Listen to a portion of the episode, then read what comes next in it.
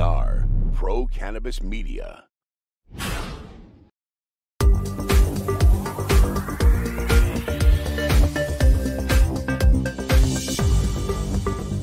Hi, everyone. Welcome again to another edition of In the Weeds with Jimmy Young, our regularly scheduled podcast that we produce here at Pro Cannabis Media. And a reminder to please like, share, and subscribe, not just to In the Weeds with me. Okay. You can subscribe and like all the shows the Pro Cannabis Media people put together every week. And if you do subscribe, you know how many original programs we produce and share with you, the public, because we know you are the Canna Curious.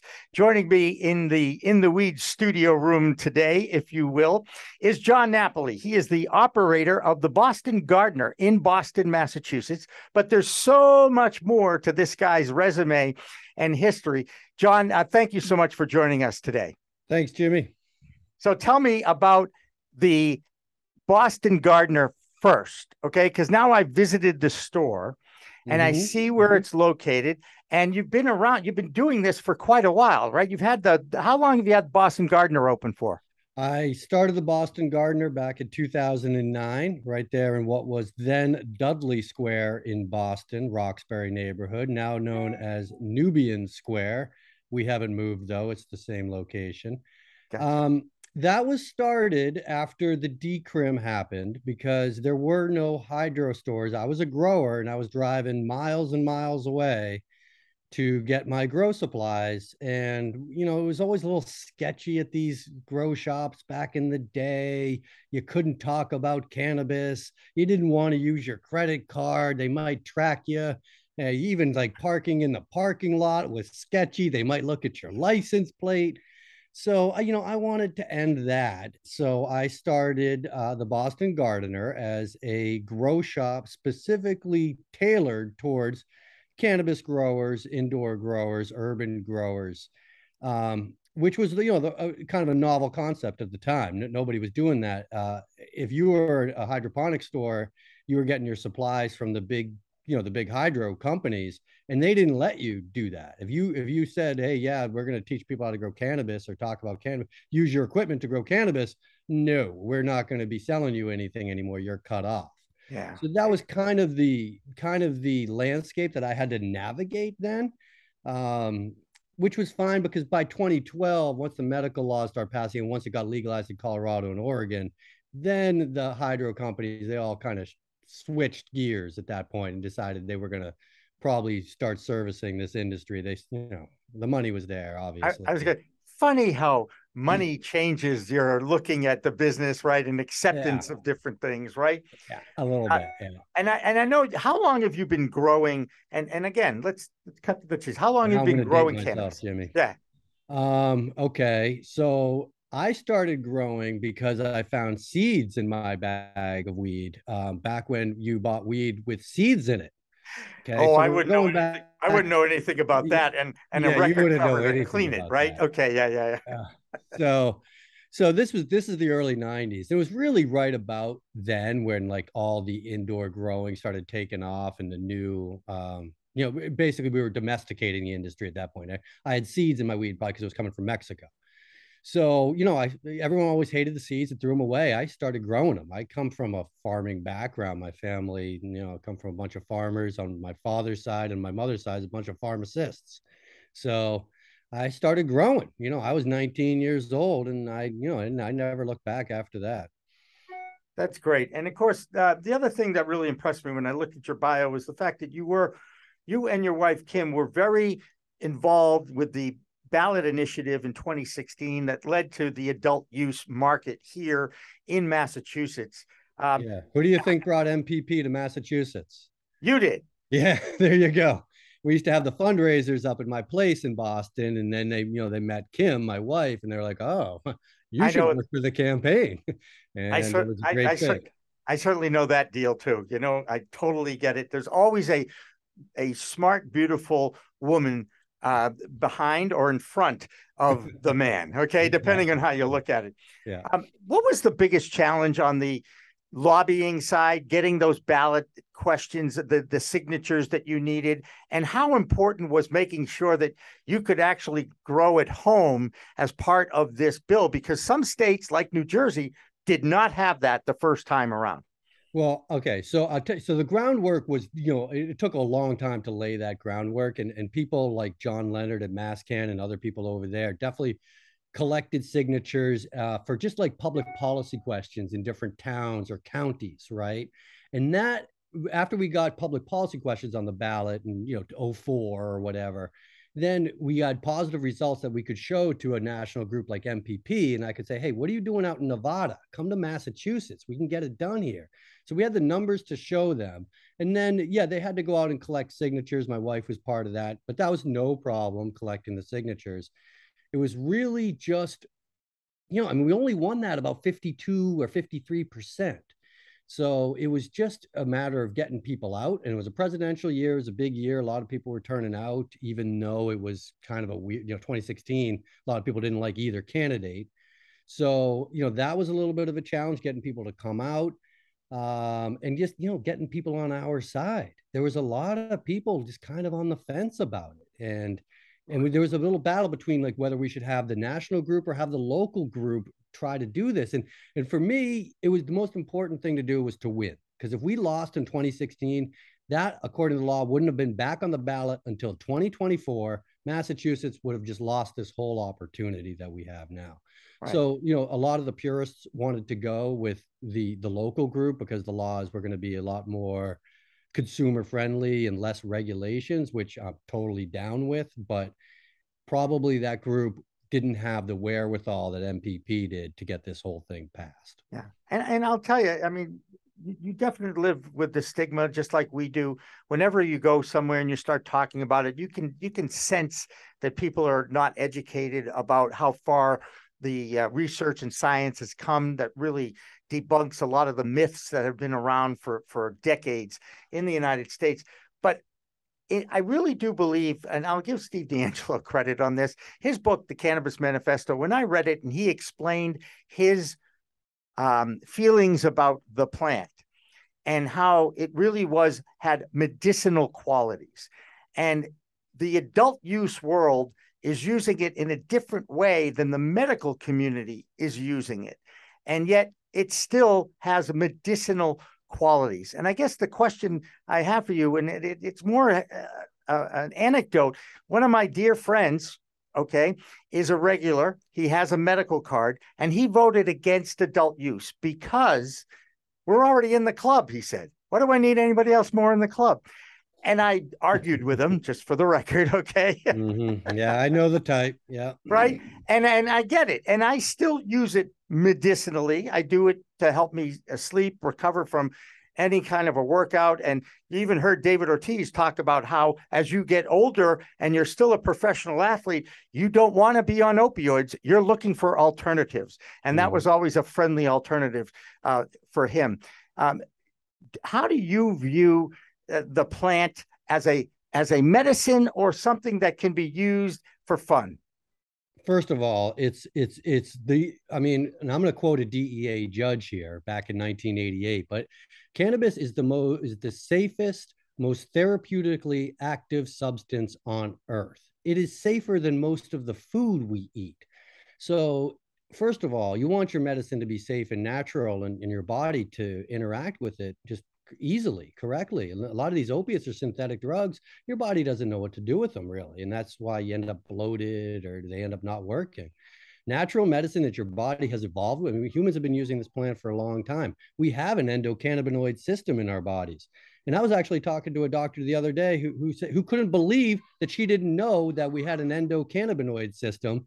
Eh, eh, how does she not know that? She's a doctor, right? Because they don't teach you in medical school. But you know, it's a really important medicine and it works eh, unbelievably. I I use it myself. It should be a it should be the first thing that people use, not the last thing. I've had a lot of people come up to me with, um, you know, just before it was even medically legal. I owned the Hempest. Um, that you know, the Hempest was the only place you could go to talk about cannabis or access cannabis in any way for a long time in Massachusetts. So I'd have people come in, like maybe parents with a, uh, brain, a daughter had a brain tumor, I remember, or even older people, and they talk about how they took everything else. And I'd say, really, you should just start here. This this is where this is this is a great medicine, and there's a lot of resist. There was a lot of resistance. Um, we when we opened up the the dispensary down in Brockton, In Good Health was the second dispensary open in Mass, and it was all medical, obviously back in the day. And we'd have people come in and say, "Thank God you're here. I used to be on 20 pills a day." And you know, people they were broken people. They were really sick in the medical days. Like I did, I was actually caught off guard a little bit because you know I was always in the industry, kind of, but not dealing with patients all the time. And so I really got a firsthand look at you know people who are really suffering and really benefiting usually from pain management but also you know just appetite for people who are on chemo my own daughter at seven months was diagnosed with leukemia oh. i had her on cbd all through you know she went through five rounds of chemotherapy kept her appetite up helped with the chemo in, in my opinion you know there's studies that show that it helps with the chemo mm-hmm. and you know she pulled through it you know she's happy healthy two and a half year old and and really like i thank cbd but was there were people questioning me like hey you shouldn't be giving her that you know like that that yeah yeah and and there's a lot of resistance still amongst doctors and nurses in the medical community even right. though we passed this law 10 years ago right they want more research and by the way so do i Okay. I want more research. I want Yeah, but but our government has spent more money trying to find something wrong with cannabis than all other vegetable matter on earth combined. So we I think it's 30,000 studies of cannabis by the substance abuse community looking for reasons to uh, veto it, you know, ban it, vilify it, whatever they wanted to do, and they really couldn't find anything. Yeah, they were and, doing the wrong kind of research. Yeah, they should have been looking for good things, what what it can do for us. And isn't that a different mindset when you go about looking at uh, you know data and analyzing that and and everything? Um, you know how how is it now when you are, are you still getting those cannabis saved my life, cannabis changed my life, and versus I'm accepting cannabis now more. Have we moved forward? Oh, definitely. Yeah. Oh, we we've moved way forward. Um, I mean, I mean, if you're talking about since 2016, yeah. You know, I mean, maybe we had 53% of the country on board at that point. Now 70% of the country, uh, you know, 90% are in favor of medical. People right. are, are becoming more educated. You could see, you know, what's really changed is when we used to, we, in order to get these things sited, you have to go into the town meetings, meet with the selectmen in front of the public, and they put in their comments. And back in the day, yeah, the public would come in and kick your head in, and the selectmen would kind of agree with the public.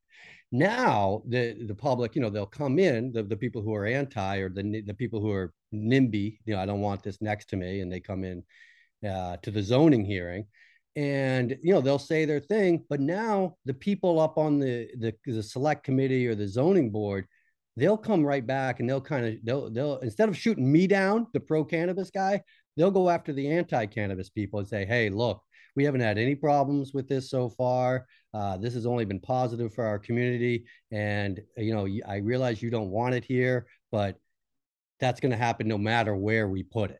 So it, right. we're going to go for it. We're going to, we're going to green light this project. So we're seeing a lot, lot of changes at the municipal level, um, a lot more acceptance there. And in general, yeah, but still there's there's pockets of resistance out there. We we find. I know a friend of mine, uh, you know, Kobie with Pure Oasis, just got denied by the the city in Brighton, um, and the mayor's office came out against it because you know the neighbors were just you know crazy about it. So yeah. it's still out there. The resistance is still there for sure. Yeah, and and Kobie Evans is such a great example of yeah, right yeah, and these people they're not going to come out to oppose a Starbucks or Dunkin' Donuts or McDonald's or anything that that generates as much traffic and people and cars. It's just it's extremely hypocritical and you know emotional response or just you know people have been taught to believe this is bad. And like you said it's about changing the mindset. Look at it as something that's positive.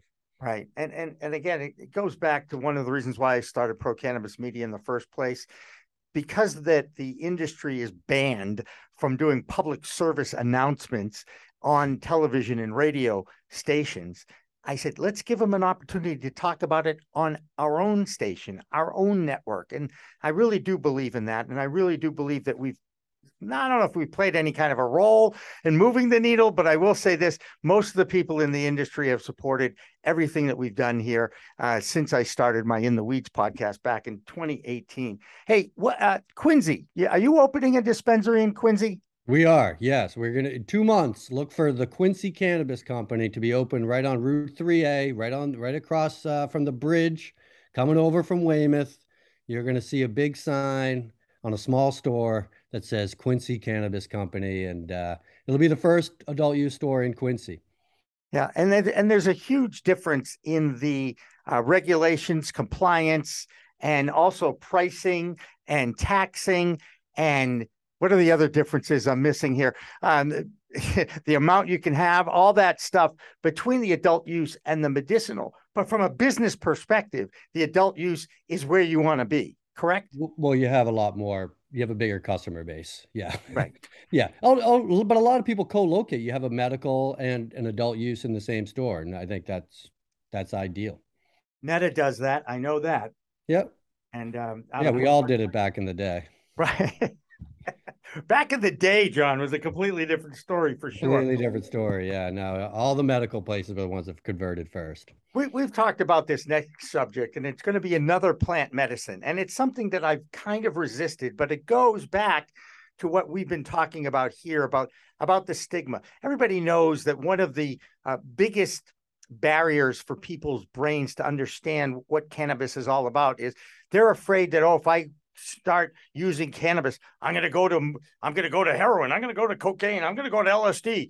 And then there was that other one, the mushroom, okay, the psilocybin, that many of the people that I knew back in the 70s really enjoyed. Okay, I don't know if they're still enjoying it, but I'm going to guess yeah. they are. They are. Um, is are we uh, as cannabis people? Um, is it time to embrace even another plant medicine, even before cannabis has been accepted totally? I mean, it yes, I, I, mean definitely for me, and it is happening. You know, I just got an email from MJ BizCon. They're going to have a psychedelic section at MJ BizCon this year. Uh, Oregon decriminalized for you know mental health medical purposes. So, uh, Northampton, Cambridge, Somerville, all decriminalized. So you know it's happening. Um, there's no reason why the cannabis community should not embrace this. I mean, when I eat mushrooms, you know, I want to have you know three, four bombers twisted up, before my trip starts, so I, you know, I'm ready to consume some cannabis, you know, for sure. So there's no reason why cannabis people shouldn't support this. And you know, the mushroom is not something like you know cannabis that people are going to use every day unless you're microdosing. But to go on a full trip, like that's something that's that's something that people do occasionally you know um, right. get a little reset uh, right. you know it's, it's it's it's very it's much more powerful than cannabis right and, it's um, cleansing a lot of people d- describe it as a cleansing experience is that inaccurate I, I would say so. Yeah. No. I mean, you can you can look at you you'll get a whole new perspective. You know, mushrooms can give you a whole new perspective on things. Yeah. You yeah. It can be a life changing experience, really. And again, research on plant medicine, the fact that they have to still fight for that. And and and of course, you know, if it's federally approved, it used to be only the University of Mississippi, and we know how crappy that weed was. Uh, now, at least they're starting to research the the plants that people like your company grows, or you help others grow. Uh, the the stuff that's actually going to be on the shelves, which makes a lot of sense to me as a consumer when I go into a store. I want it to be tested. I want it to be consistent, and I want to know what I'm getting and what I'm what effect it might have on me. Um, with right. with uh, psilocybin, the cannabis, the cannabis stores are natural places. So in Canada, that they have psilocybin mushrooms at the dispensaries. If you go to Amsterdam at the coffee shops, they used to. I don't think they do anymore, but they used you used to be able to get mushrooms at the coffee shops in Amsterdam. Um, so I, I, think it is like you're saying, it's a good place to get something that you know is what it is you're supposed to be getting. You know, it's free of right. pathogens and right. mildew or you know pesticides or whatever. Yeah, get it from a legal store. And and what we're gonna do, you know, at the Boston Gardener is we're gonna start mushroom grow classes where we're gonna actually just teach people how to cultivate their own mushrooms of all kinds, including psilocybin mushrooms, right at home. Because it's it's very easy to do, and you know you can grow unbelievably delicious gourmet mushrooms at home or, you know, great, powerful psilocybin mushrooms at home. Okay. There you go. I was waiting for that balance. I, I get that. Uh, it makes sense. Um, what's harder to grow? The, well, so you could just put a seed in the ground outside uh, for cannabis and just watch it grow. You know, out, outdoor, it's really easy to grow, right? Sun and water, uh, maybe a little bit of nutrients. Indoors, it gets more complicated. Sure, you know, if you're doing a hydroponic grow, that's that's complicated. Um, the mushroom growing is it, you can do it a lot faster. You don't need this huge grow room. You don't need to buy a lot of you know heavy duty equipment, big grow lights or anything like that. But it is more complicated, uh, and it is very important that you keep everything sterile. Um, so I think that the classes that we offer for the no, we we did the cannabis growing classes. Mm-hmm they, that was easier to get people to learn how to grow cannabis. Uh, mm-hmm. Mushrooms, you could do a basic level class. We'll do it in like two hours. But to become an expert at growing mushrooms, that's like something you want to go to school for. Yeah, and where where exactly what school would that be? I don't know. the school of mycology. That's what I was going to say because I know that more and more universities and colleges are embracing the cannabis industry. They've built out some curriculum. They have the business of, they have the science of. Um, it, it's a fascinating. I think it's pretty interesting, by the way, that at the college level, they're teaching 18, 19, and 20 year olds about a product that they're not supposed to touch until they're 21. Yeah. And I, I don't know about you, but nobody in college uses yeah. weed, right? Uh, nobody. I wish they had that class when I was in college. That's for sure. I, absolutely. Um, I, I want to talk a little bit now about um, how tough it is. You you actually have four businesses, okay, that are that are mostly plant touching or eh, plant touching, whether it's cannabis plants or mushroom plants or not plastic plants, but plant touching. Um, how challenging has it been for you to find banking in this in in, in this world? Um, well, I, I so back uh, it was very challenging. Um, yeah. you know, back in you know after the medical laws were passed, there was only a couple banks, you know, like Century Bank, and they were charging five six thousand dollars a month or something. Um, we we found a little credit union in Rhode Island first that would do it, and then we wait, found another. Wait, wait, wait, wait! That's not Greenwood, is it? You know what? I don't have the name because that was that was the In Good Health guys. okay, because that that's where that's where we are. That's where it might be. It might yeah. be. They were huh. running down to Rhode Island with all the cash. Um, when I opened the Hempest in, uh, when I converted, so we had a the Hempest in Northampton since 2001, mm-hmm. and we mm-hmm. converted that to a dispensary, and I had to switch banks at that point. Uh, we found a credit union, Alden Credit Union, out there to do it, and they were they were reasonable. Yeah. Um, and you know, for the obviously for the Boston Gardener, that's totally legit. Like, there's no federal issues there. Same with my uh, CanAssist consulting company. No problem there. Uh, but like with Quincy right now, I'm I'm bank shopping. Um, we're seeing who can provide us with the best service at the best rate. Uh, luckily, you can do the shopping now, but you're limited in your choices, and you know they're a little expensive still. So right. we really want that Safe Banking Act to pass. Um, and it's passed seven times in the House. Yeah, to, we, it's yeah. passed seven times in the House. yeah, I know, I know. And, and we so, know about that, that'll fix the 280e situation as well. And you know, you probably saw that uh, Massachusetts decoupled from the 280e uh, on Friday night. They passed that big bill. Yeah. So um, that was encouraging. And of course, when you're in a state like uh, Massachusetts a rather progressive state, or at least they like to think they're progressive. Mm. Uh, it certainly makes sense. Puritans is what we are. Well, look, it all started here in Boston with a party right? Yeah, Isn't that? Yeah. I mean, I know I was a history major. I remember reading about the Boston Tea Party, right? Yeah. Oh, yeah. I'm going out on a limb thinking there was some cannabis being consumed at that time, right? Well, all the all the sails and everything on those boats were made out of cannabis. They were all made out of hemp. All the um, you know, all the all the sails on Christopher Columbus's ships were made out of. We would have never got here if it wasn't for hemp. Right. Uh, back then, you Massachusetts had a law where you could pay your taxes with hemp. Uh, it was considered legal tender, and if you were a landowner, you had to grow cannabis.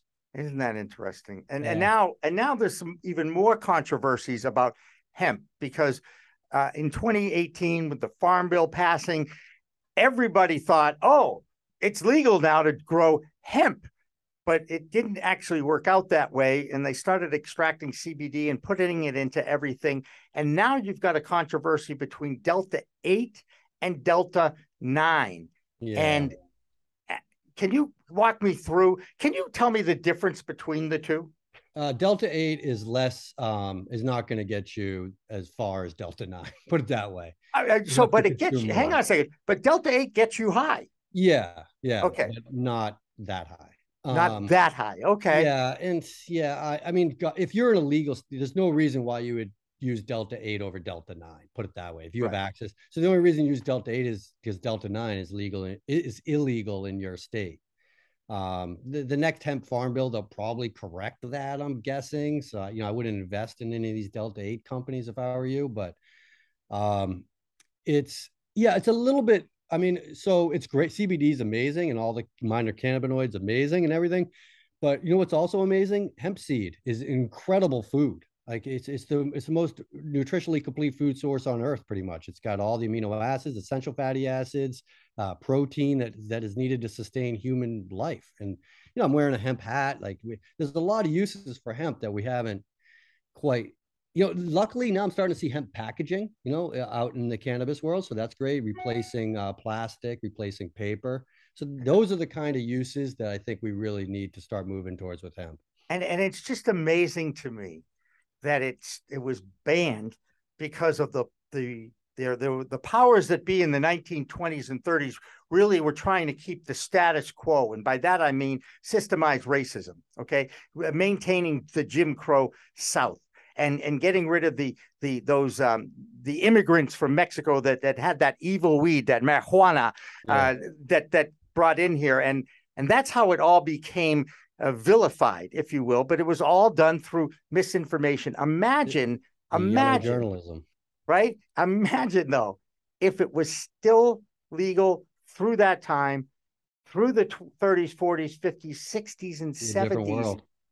We'd be in a completely different world right now. And according to many doctors who do understand the endocannabinoid system, I get them on record. Dr. Ryan Zacklin's one of them saying it, it, it absolutely would have changed medicine as we know it. It would have it would have uh, brought the uh, the incidence of cancer down, um, uh, seizures and epilepsy. All the all those uh, medicinal qualities could have been studied for seventy and eighty years instead of vilified. Mm-hmm. Um, and that's why I think the first blog I ever wrote was 1937, the wrong drug, the wrong, the wrong drug got prohibited because I was obviously talking about alcohol at that time. Yeah, um, they so so in 1933 they they or before that they they prohibited alcohol and what they what they did there to do it right you have to pass a amendment to the Constitution because uh, prohibition is not legal under your Constitution. So what we did was had that marijuana tax act and made it a tax thing, but but prohibition it was never a legal law. It, you know what I mean? It was an illegal law from the beginning because you're not, prohibition is not part of what is allowed under the US Constitution. Now, obviously, we have a corrupt government now. We had a corrupt government then, and you can, DuPont can go in there and buy senators and, and, and turn things around for their advantage. And they patented the wood pulp paper making process, which is a extremely chemically intensive process and responsible for a ton of pollution and our deforestation. And they patented nylon the same year, 1937, when hemp was being made illegal. Now, the reason they made hemp illegal then, uh, uh, you know, not to mention they were coming out with these products, but what was also being invented was the hemp gin. You know, we already had a cotton gin, but the hemp decorticator hadn't been invented yet. So in 1938, you saw this article in Popular Mechanics, the new billion dollar crop, right? Well, that was never allowed to happen. Because right. you know that once they knew that technology was coming, they just they called it marijuana, which isn't in a word, not a word. It's a Mexican colloquialism. Right. People didn't know it was cannabis or hemp being made illegal, and they they shut the whole thing down.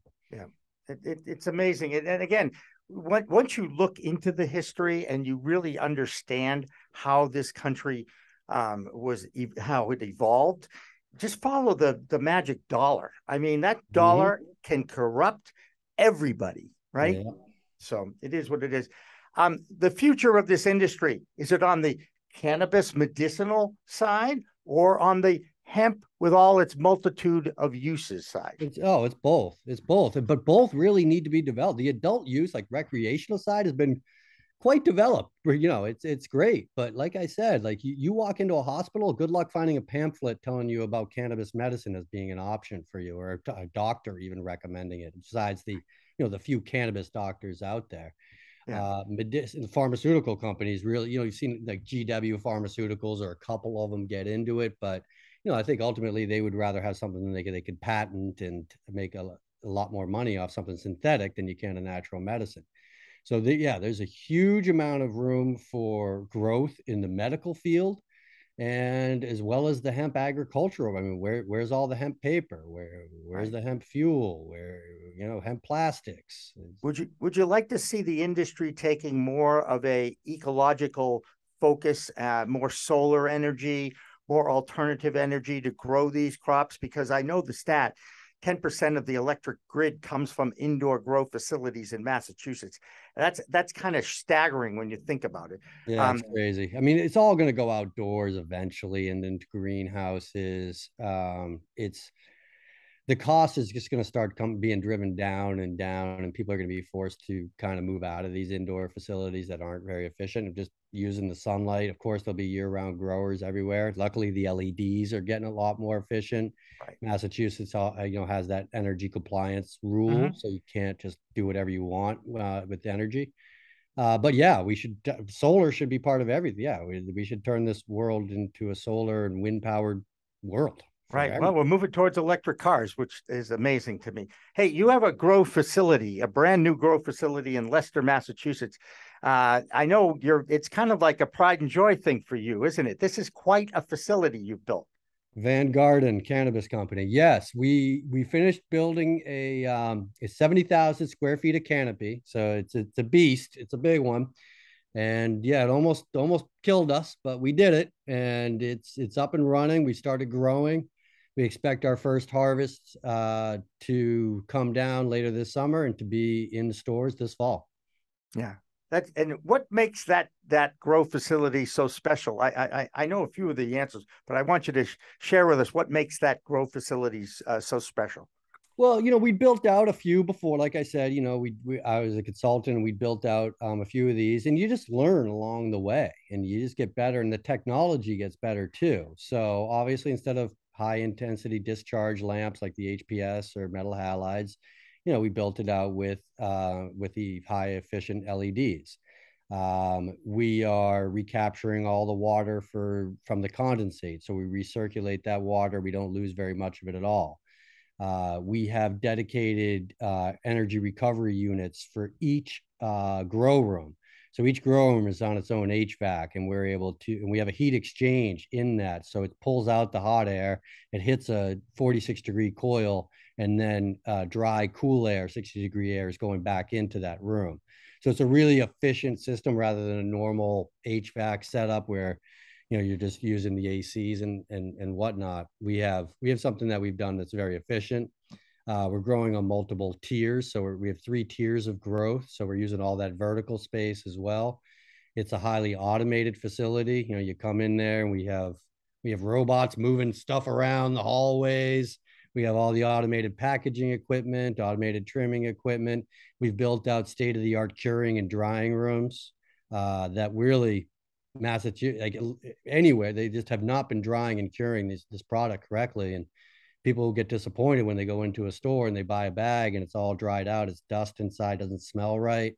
We've built out you know rooms for you know we used we used uh, an in, a company from the uh, meat and cheese industry that's used to curing all these products and we had them build out our curing rooms so, so we can we could dial in our uh, humidity our temperature our dew point and set it exactly where we want it. It there's no there's no up and down of humidity uh, causing problems so you know we've gone we've gone beyond. We we spent too much money, but we we created something that's really unique and uh, is going to perform. Great. And it's a lot more complicated than just taking a seed from your bag and putting it in the ground now. Okay, let's face it, right? Slightly, slightly. Hey, yeah. hey uh, Jon Napoli, how do people find out about uh, you can give another plug to the Boston Gardener or or, or Hempest?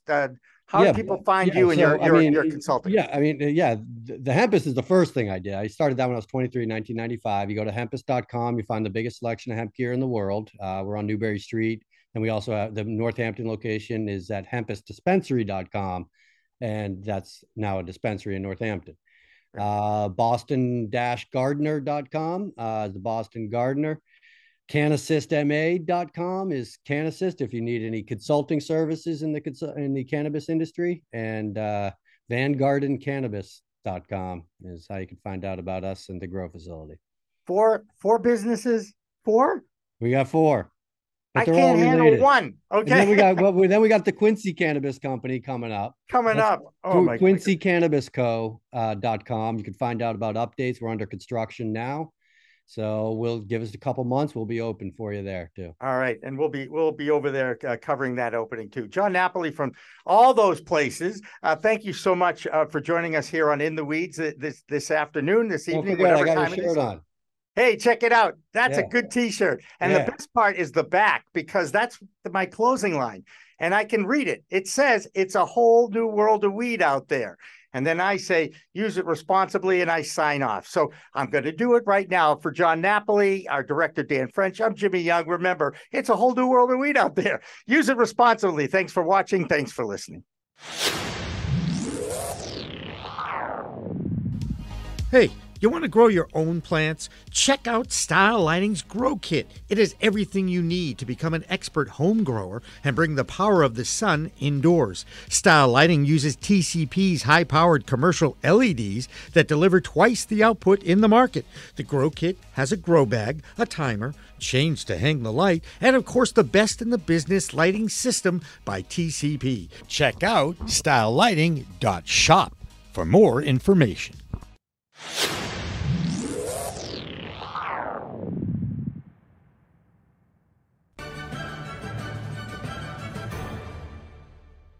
Weed Talk and In the Weeds are two productions of Pro Cannabis Media supported by Revolutionary Clinics, one of the top medical cannabis dispensaries in the Massachusetts area, now with three locations in Greater Boston, two in Cambridge, and one on Broadway in Somerville. Rev Clinics has a patient first mission they will customize your needs as a medical patient with the proper titration and combination of strains, flavors, and products. Rev Clinics, where the patient comes first.